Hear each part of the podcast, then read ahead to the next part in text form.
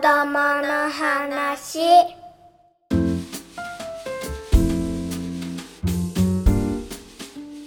自分らしい子育てのヒントが見つかる音声マガジン子供の話。今回の編集担当は私藤沢あかりです、えー夏休み真っ盛りということで毎日暑い日が続いておりますが皆さんいかがお過ごしでしょうか？今月はちょっといつもと趣向を変えて気軽なおしゃべりをお届けしています。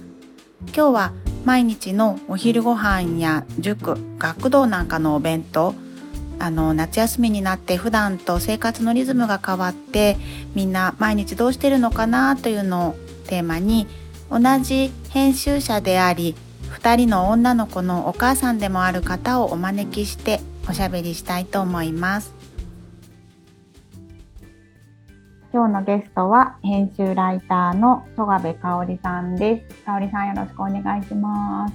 はい、よろしくお願いします。えっと、曽我部香織さんは私と同じ編集やライターのお仕事をされている方で、えっと、以前同じ「とことこ」という子育ての媒体でもご一緒したりしていたんですけれども香織さんは今お子さんはいくつになりましたか、もうね、うち大きくって、上、が中2で下が小5なんですよ。で、両方とも女の子なので、はい、あのー多分このポッドキャストを聞いてらっしゃる方って、あの、小学生以下ですよね。まあそうですね。が多いのかもですけどでも、うん。あれかうちはね小3とこの間4歳になった男の子なんですけどちょっと先の未来って感じ、だからすごい気になる。どうくぐり抜けてきたかを、ね、大変でしたよね。今夏休みはどんな感じで過ごしてるんですか？家にいるの？夏休みね、あのー今ね、中2の子はもうね、基本的に夏期講習もなくって、あの、うん。小学校の頃は、あの、うんうん受験を、中学受験をする関係で、もううんうん夏休みはびっしり、あのー夏期講習で、もう毎日、あの、塾弁というものを作っていまして、うーんそれがなくなって、今はこうのんびりとした夏休みを過ごして毎日家にいるっていう状況ですね。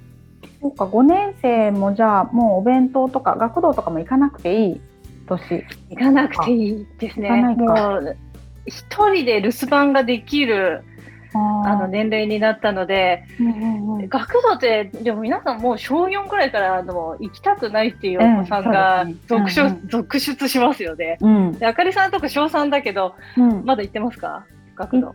出てでもやっぱりうちのところも今なんか今2カ所に行かせてて民間っていうの？ああ間と最近ね増えましたも公んね。設のやつと、うんうん公設の方はやっぱりね小3で今最なんていうんだ最上級生で人数も少なくて、ゆうちゃんまあ来年からのこともあるしっていうので今年から民間の方に夏休みはメインで行かせてるんだけど、うんうんまあそっちはねさすが民間って感じでお昼ご飯が出るんですよ。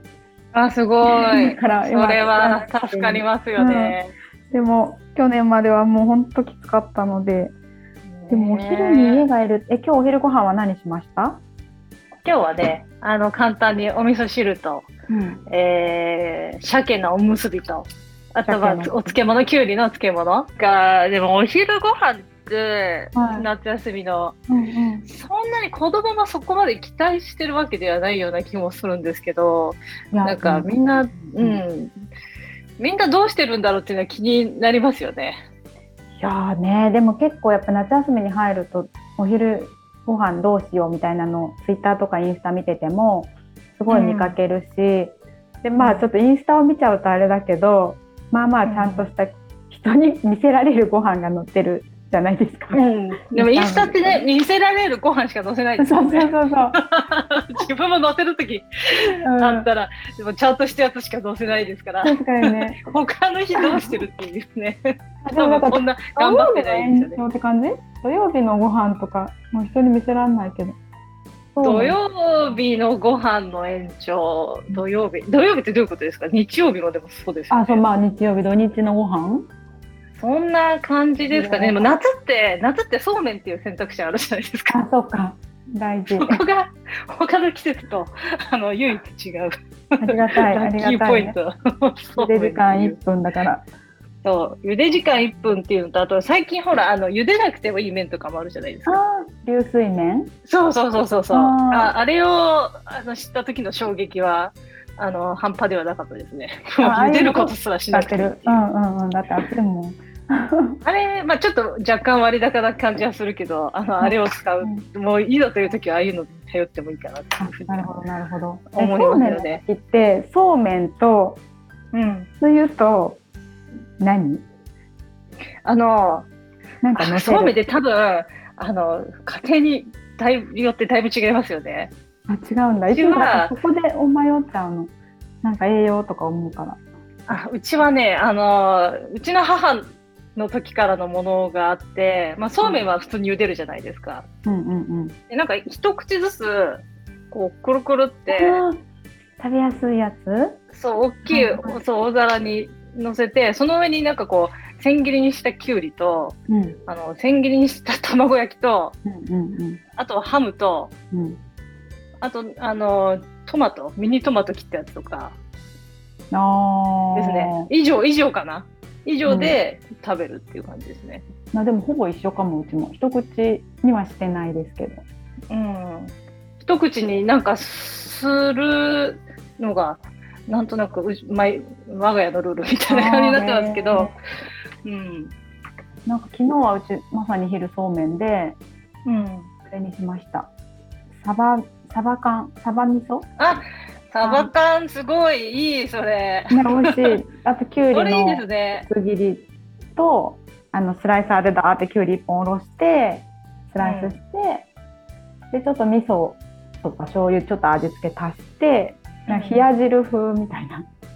それってあれですか？乗っけるんですか？みあの、そうめんの上に、えっとねあの、器があって、うんあの、つゆにそうめんが使ってて、えっとねその上にトッピングするみたいなね。うんつけつけ麺にしましただからちょっと具だくさんのつゆにうんつけて食べるって感じ、ああ、なるほど。うんそれもいいですね。うん、結構子供も食べてくれたサバ缶は常備ししとかないとダメですね。この時期そうそうそうそうなんか一応備蓄を兼ねて、サバ缶備蓄か。そっか、そっか。あの、うん非常食的な感じで。そうですそうです、ああ、いいですね、それ。まあでもツナでもね全然美味しいと思ううんけど、うん。うん。ね、いいですよね。まあ、そうめんもありつつですけど、まあ、最近はあの、あの味噌汁とご飯がうん実は楽っていうことに気づいてしまって、あーもう基本ですよね。そうそうそうそう、結構、あの、割とそっちの方が面倒くさいと思ってたんですけど、私って、うんうんうん味噌汁作って、おかず作ってとかって。言って、でもうん味噌汁って、あの、まあ、だ、だし取るんですけど、まあ、だし別に取らなくてもいいかもしれないんですけど、だしを取ったら、そのだしが、あの、だし巻き卵のだしになったりとか、なんか他のもの、おかずの、あの、ものになったりとかするから、うんあの、楽、楽？そのほうれん草のおひたしと、あと卵を作ろうと思ったら、だし巻き卵を作ろうと思ったら、味噌汁の、その一番初めのだしで変えちゃうっていう、はいはいはいはいはい。だし取った時に。で、なんかね。一気に、そうですよね、だし取ってる間になんかいろいろ切ったりとか、うん。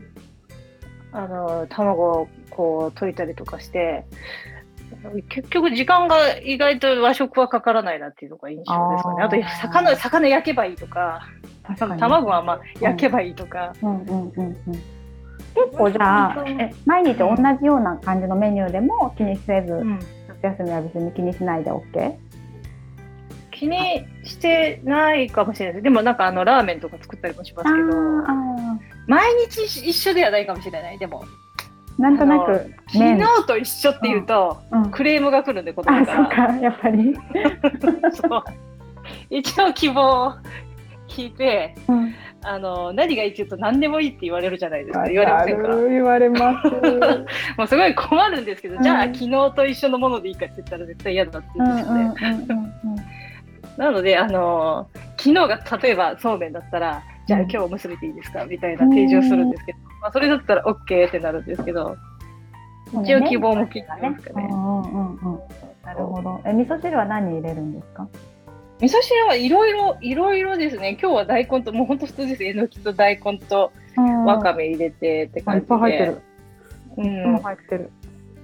ぶどう、なんでしょうね。あの、味噌汁に具がいっぱい入ってれば栄養が取れて OK みたいな。まあ、本当そう。ビールだったら十分。それでなんか、子供の栄養足りたかなみたいな、あの錯覚、そんなんでいいのかと言われてしまいそうですけど。いや、いいと思う。それでなんか毎日のことだから、うん、なかなかね、あの、まあでもあれだな。今日でもあれだ、お弁当の話とかも。お弁当もこの後聞こうと思って。あ、お弁当この後。お弁当時代どう切り抜けてんだろうなと思って。毎日。弁当ね、しかも働く前とかに、仕事の前に作るわけじゃない？そうそうそうそうそう。お弁当はね、あの、夏休みはお弁当を作らないですよね。基本的には。でも学童は毎日お弁当ね。だ学童ね。今実は私お弁当を作ってるんですけど毎日あの、うん、上の子のお弁当とあのあれですね夏休みじゃない時に。あ学校があれもうあれかお弁当生活。そうなんですよ。私私立の中学校に通ってて上の子がお弁当なんですけど、やっぱりあの今ご時世でカフェテリアとか食堂が空いてないんですよね。あそうなのでそうそうそういうところに頼れないので、毎日お弁当を持っていかざるを得ないっていう。はいはいはいはい、毎日のお弁当はどうやって切り抜けてるんですか？お弁当はねでもなんかねあの結構作るのが最近楽しくって。なんかちょっと聞いた話によると、うん、ほら冷食に頼らない。あ冷凍食品はでもね基本的に使わないですね。使わない。使わないですね何何入れるの？使わない。えっ、ー、とねまず基本はあの冷蔵庫の中に入ってるものをで大喜利。大喜利？大喜利の大喜利。そう。寝る前、ね、寝て起きて、うん、あのしばらくあの考えるんですよ布団の中で。あの朝の朝,、うん、朝のお弁当の手順を、はいはいはい、頭の中で考えるなんかあの今野菜室にあれがあったからあれと組み合わせてキャベツがあったなとか冷凍してる肉があったなとかそういうのを考えて順番に朝ごはんも作らなきゃいけないじゃないですか同時に。そうですね。朝ごはんとそのお弁当をこう、どうやってうまく作るかっていうのを朝から組み立てるんですよね。頭の中で計画を立てる。うんうんうんしかも私ご飯を前日にセットしておけばいいのにもかかわらず、うん、あの夜はもうスイッチ切れてて何にもできないので朝起きて炊飯器なんですよね。あ炊くところから？炊くところから始まるんですよ。じゃあ30分ぐらい？ご飯40分ぐらいですね。うちの炊飯器は40分ぐらいかかるんですけど、うんうん、その40分の間に全部終わらせるっていう、なるほどなんとなくもうゲームみたいな感じになってるんですけど。え、何？例えば何？肉と、うん、まあ、キャベツがあったらキャベツ炒めてじゃあそれメインにしてみたいな？なんだろう。何作ってるんだろう。何？作ってるんでしょうね。忘れちゃいますね。いや私もなんかずっとその学童で1年生2年生お弁当作ってたんですけど、うん、なんかそのメインがまあある時はいいんだけどそのサブ、うん、サブメニューっていうの？副菜とかがないと、はい、もうそうですね隙間プチトマトが増えていったりする。プチトマトね、あの、プチトマト、なるべく使わないようにしようって初めの方思ってたんですよ。でも、結局、彩りとか考えると、どうしても入ってくるね、赤が入るとちょっと綺麗っていうね。そう。映えるってやつですね。赤とか黄色とかが入ってないと、うなんとなくこうで締まらない感じがするので、トマトは入れちゃいがちなんですけど今ちょっと自分のあの写真見てますけど。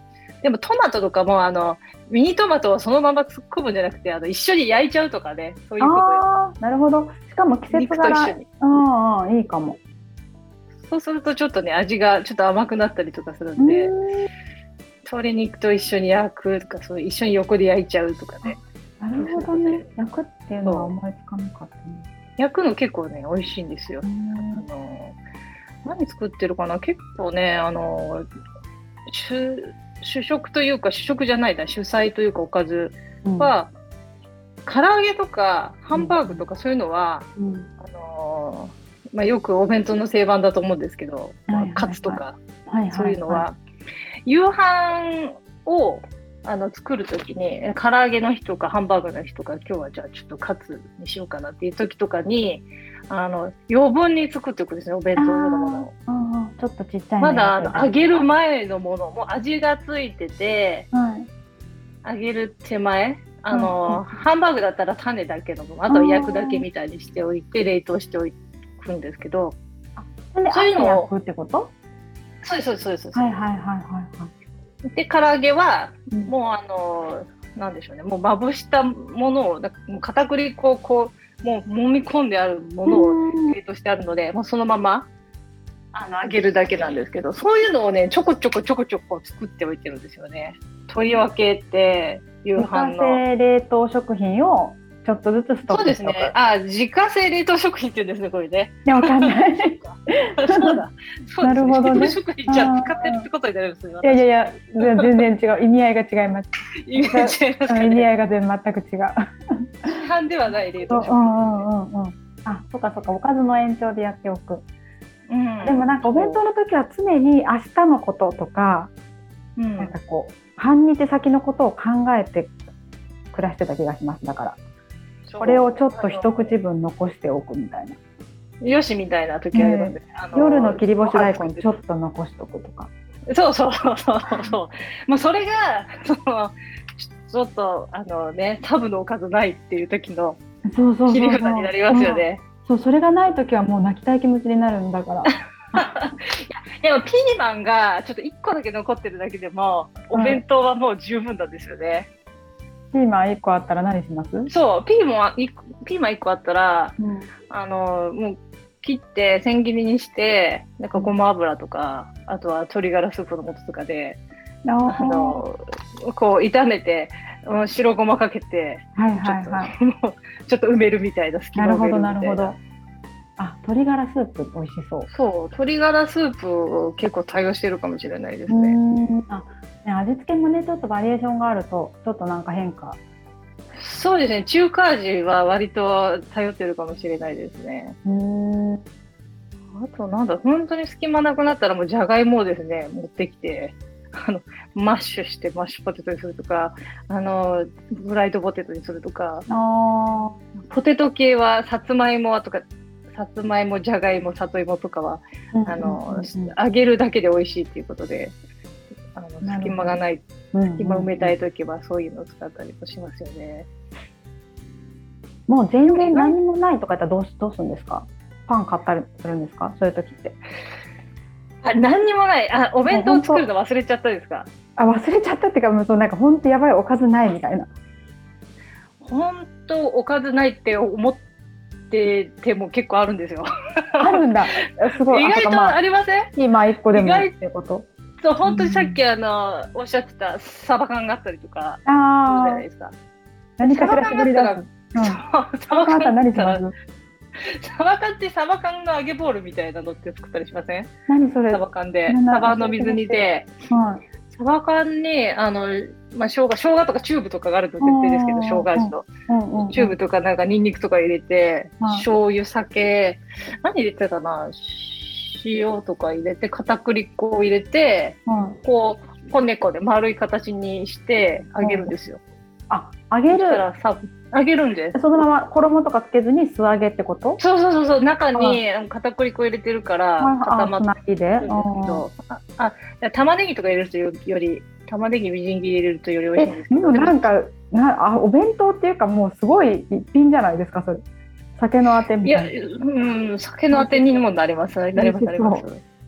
あげる。あ、でもあれなんですよ。片栗粉の量が少ないと、あの、あ油油煮の中でもバラバラって そこのでもそういうなんかこうやっぱりちょっとそうめんの時もそうだけどサバ缶とかツナとか、なんかちょっとしたお助け食材を置いとくのは大事ですね。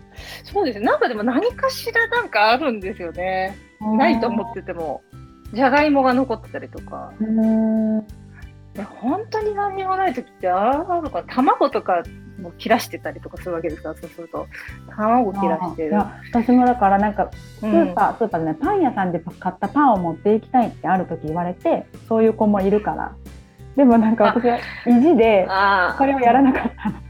私は弁当を作りたいと思ったから、うん、じゃあそう。なんかそういう時もあったらいいねぐらいで流して結局作って母親の意地？そうそう。謎のこだわり。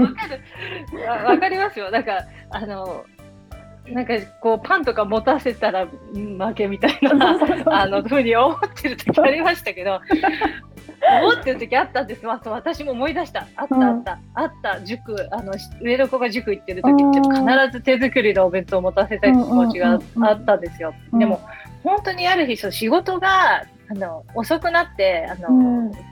午後、午後5時半とかなんですけど、塾が始まるのって確か、あそそこまでに帰れないと。そう、帰れない。それまでに帰れない、どうしようってなった時に、あのお弁当を作る暇もなかったと、その,、はいはい、その前の時間帯に。そ時にはあの、じゃあ、買って、コンビニで何かを買って、ていくっていうのを初めてやった時に、うん、子供がものすごい喜んだんですよ。やったみたいな。何でも選べるみたいな自分で、あれみたいな。そうねそうねきっとそうそういう気持ちだったんだろうなうちの子も。そこでちょっと私もちょっとだけ目が覚めたっていうか、あの、意地母親の意地っていうか、あの親のエゴですよね。手作りじゃないといけないってこだわってた自分なんだったんだろうっていうのは思いましたね。ああ、わかるかもな。なんか夏がなければあのスープジャーとか夏でもいいのかスープジャー弁当はよくやってますね。あれでいいですよね。冬は、あの豚汁とか、うんうんうん、汁物あとカレーとか、ね、カレー弁当っていう、うん、そうすごい具だくさんのなんかスープとか入れてもうおにぎりだけで、うん、そうそうそうそう。スープじゃすっごく便利ですよね、夏だったらそうめん入れたりとかねできるし。それをね私は今からやりたいと思ってる。これからの季節。9月からの,、あの学校はそうめんの弁当にし,、ね、しちゃおうみたいな。そう、そうめんじゃなくてもいいんですけどね、うどんとかでも、そばとかでもいいんでしょうけど、ちょっとやってみたいな。スープジャーだったらかけたらほぐれますもんね。そうそうそうそうそう。ね。そういうのいいですよね。楽だし、まあ、ね、たまにパンを買う日があっても、そういうあれか、親が思うほど子供は気にしてないし、うん、むしろ気軽なそういうのが楽しかったりもするから。そう。ね、結構抜きつつ。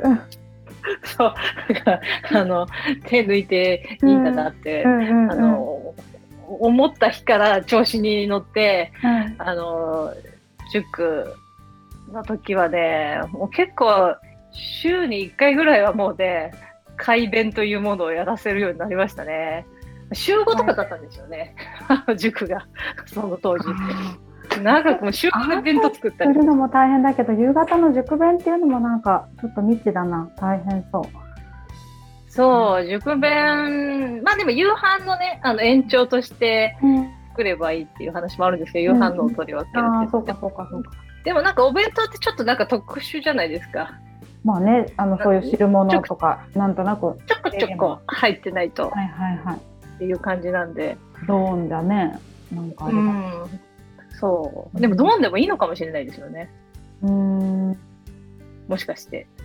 カツ丼とか？なんか上に乗せるのっけ丼そうそうそうそう。それでもやってる人いますよね、きっとね。いるいる。子丼とかね、カツ丼とかね。そういうのもありですよね。うん。まあ、毎日のことだから、その昼ご飯も夏休みの、なんだ、お弁当もね、毎日だから、ちょっと無理のない感じに、がいいですね。うん。やっぱり無理のないね。ええー持続可能な感じで。持続可能、そうですね。持続可能ポイントかもしれないですね。サステナブルランチで行かないと身が持たないですね。そう。いや、でも本当に最近はその味噌汁さえあればっていう感じがあるんで、んあとはもう、どんなおかずでもいいんじゃないかっていうお昼ご飯おすすめかもしれない。あの、味噌汁は多めに作っておくとかね。そういうのをね。昼に作って夜の分も作っておくみたいな、うん。うん。うん、あでもあれだ。小さいお子さんがいるお母さんほど私手抜いていいんじゃないかなっていうふうに思っていて。あなるほど。ご飯の面で、うん、うちはもう大きいんで、はい、あのなんだろう。もうあんまり手をかけたりすることが少なくなってきてるんですよ。だから、あの、コミュニケーションの手段がご飯の時ぐらいしか、もしかしてないかもしれなくて。ああ、一緒に過ごす時間が減っていく。そう、そう。はいはい、はい、そう。ママ見てとか、あの、あの、これ聞いてとか、聞いてほしいとか、そう。いう。ことがもう。なくなってくるんですよね、中2とか小5って。やっぱ自分の世界がね、それぞれあるから。そう、それぞれの自分の世界があって、しかも姉妹で、なんかもう。完結しちゃったりとかしてて、私が全然必要なくなってて、うん、彼女たちが今何に興味があって、うん、あの何を知っているのかっていうのを多分もうちょっとしか知らない。です。あそっか。親はもう、うんうんうん、だからまあご飯なんだろうお弁当もだからちょっとあの多分小学校の時よりも中学校に入ってからの方がお弁当は気合が入ってますし、こそこしか多分コミュニケーションそこしかではないですけど、はいはいはい、そこでコミュニケーションをちょっと取りたいみたいな自分の欲望があるんじゃないかなっていうふうに思うんですけどちょっと寂しいんでしょうね自分が。なんかそういう映画ありましたもんね。高校生かなんか反抗期の娘にお弁当でメッセージを届ける。うん、ああもう本当そんな感じですね。なるほど。あちょっとジーンとする。でも小さい頃ってでもでもそんな余裕が出てきたのもやっぱり子供たちがちょっと大きくなったからで、小さい時はもうそんな余裕全然ないっていうか、もうこのもう聞いて聞いてるのすごい攻撃じゃないですか。はいはいはい、はい、あのまあ、あれしてこれしてって言われるし、だからこそあの小さい時はご飯にそんな、ね、手かけてる場合じゃないっていうか。あ のかけなくていいっていうか、むしろ無理だろうっていうふうに思うんですよね。なんかそっちよりそれこそ子供の見て見てに言ってあげる方が多分ちっちゃい時はいいのかも。そう、うん、そう本当手抜くことを推奨するかもしれない。絶対手離れちゃうんで。うん、ああ、めっちゃ説得力ありますね。うん、もう離れちゃう。あれってあれってもういきなり離れる感覚ありますね。うん、私ちょっと上のお姉ちゃん若干それを感じ始めているから。もう本当いきなり離れますから、あの、多分お子さんにもよると思うんですよ。うちの上の子はちょっと遅くって、本当中学校ぐらいに入ってからやっとだったんですけど、下の子はもう小学4年生ぐらいですから、もう友達とどっかにピッて行っちゃったりとかして。えー、下の子の方が早そうだしな。そう、やっぱりね、下の子の方が上の子を見てる分早いっていうか、うんだから2人いっぺんにちょっとなんだろうな子育てが一気に、まあ、終わったわけでは全然ないんですけど、うん、手がかからなくなっちゃったので。なるほど。そうかじゃあまあ寂しいですよ。寂しい。ちっちゃいねまだわちゃわちゃの時期の ママお母さんたちは頑張りすぎずに。そう本当本当本当そう思いますよ。別にあの中大きくなっても手抜いてはいいと思うんですけど。うんうんでも大きくなってご飯の時しか喋ってくれないですもん、最近。そうね、大変って思ってもそれがコミュニケーションその時はコミュニケーションのなんか手段だなって思うとちょっと頑張れる気もしますし。そう,、ん、そうなんですよ。あいい話を聞けた。娘と一緒のお弁当を食べるんですけど。あの自分の分も作るんで、はいはいはいはい、あのどんな味だったかっていうのをこう共有したい。なるほどなるほど。あそれいいですね。ちょっとやってみよう。なので自分も意外と子供の分しか作らなかったりしませんか、うん、うん、するするだけどなんか、うん、自分も同じものを作って同じものを昼に食べるっていうか、それもちょっとコミュニケーションっていうかね。うんえー、なるほどなるほど。まあなんかちょっと気持ちが軽くなった。いい話を聞けた。本当ですか？でも本当小さい頃大変でなんか記憶がないぐらいですね。私ももう本当何してたんだろう？どうやってご飯作ってたんだろうっていうふうに思うんで。いやそうですよねきっとね。記憶にないですよ。本当その時その時を乗り切ってたっていうふうにあの思うんですよね。だから工夫と言われてもなみたいな な感じだったと思いますその時。小さい頃は、うん、大変だった時期、いや、うち上の子なんてめちゃくちゃ大変だったはずなんですよね。あの、あのすごかったし、電車も一駅乗れないような子だったんで、騒いで騒いで暴れてみたいな感じだった。でもそれすらもちょっと忘れてきましたもんね、もう。だったはずだったんだけどなっていう、うん、今おとなしくなっちゃったなみたいな。ああ、そうか。じゃあこれ聞いてる人たちも今、もう必死で乳幼児を抱えてる人たちも多分いるそうですよ、もう一駅ごとにあの白いね、おせんべいあげてみたいな。白いおせんべいの存在は忘れてた。あった。そうですね。あの今商品名言っちゃいけないのかなと思って言わなかったですけど。商品名でもわかんないや。白いおせんべいね。商品名そうあるあるんですよ。白いおせんべいをね。うんうんうん電車に乗るときは、渡しとくかないと持たないみたいな。何枚か入ってるから1枚ずつあげるんだよね。そうなんですよ。ちょっとずつ崩しながら全部食べるとあれだから、なん割ってあげたりとかするんですけど。そんな時期を経て、毎日熟弁を作り、そうですね、熟弁作って、今は中学生のお弁当作って。まあ、下の子も塾弁作ってるんですけどね、うんうん。うん、下の子も塾行ってるから、うんうんうん、でもなんか弁当って慣れるもんですね。慣れる。慣れる。そして朝は大喜利で。朝は大喜利で。結構楽しいですよ慣れるとあの。そうですよね。何入れてるって聞かれて答えられないのってなんか、うん、名前のないおかずだったりするじゃないですか。その大喜利的に。多分それ。ね、多分それなんですよ。名前がないんですよね。ね、うん。そう。でもサバ缶ボール教えてもらったし、ちょっと作ってみます。それ。はい。こんなんでよろしかったでしょうか？いや、すごい、ちょっとでも、あの、いいですね。お弁当がコミュニケーションっていうのも、ちょっと。これからが楽しみになるので。うん、聞いてくれた人が、そんな感じで。はい。気持ちが楽になってくれたらいいなっていう。そうです。大きくなった時こそちょっとお弁当が必要な状況に持っていってもいいのかもしれないって私は思います。なんかお弁当がポジティブなものに今イメージが変わりました。めんどくさいものから。よかった。およかったっていうか、まあ、めんどくさいはめんどくさいですよ。うん、ね、でもそこしかもうみたいな、うん。いい面もね、あるって分かると楽しみになります。いい面ありますよ。うん、なるほど。ご面白かった。ありがとうございます。ありがとうございます。読んでいただいて。はい。そんな感じで、ちょっと夏休み後半戦、来週からまた始まりますが。皆さん、はい。そんな感じで、サステナブルなランチで。そうですね。サステナブルで、ね。いけたらいいかなと思います。はい。はい。じゃあ、あの、はい、かおりさん、今日はいろいろとありがとうございました。ありがとうございました。はい。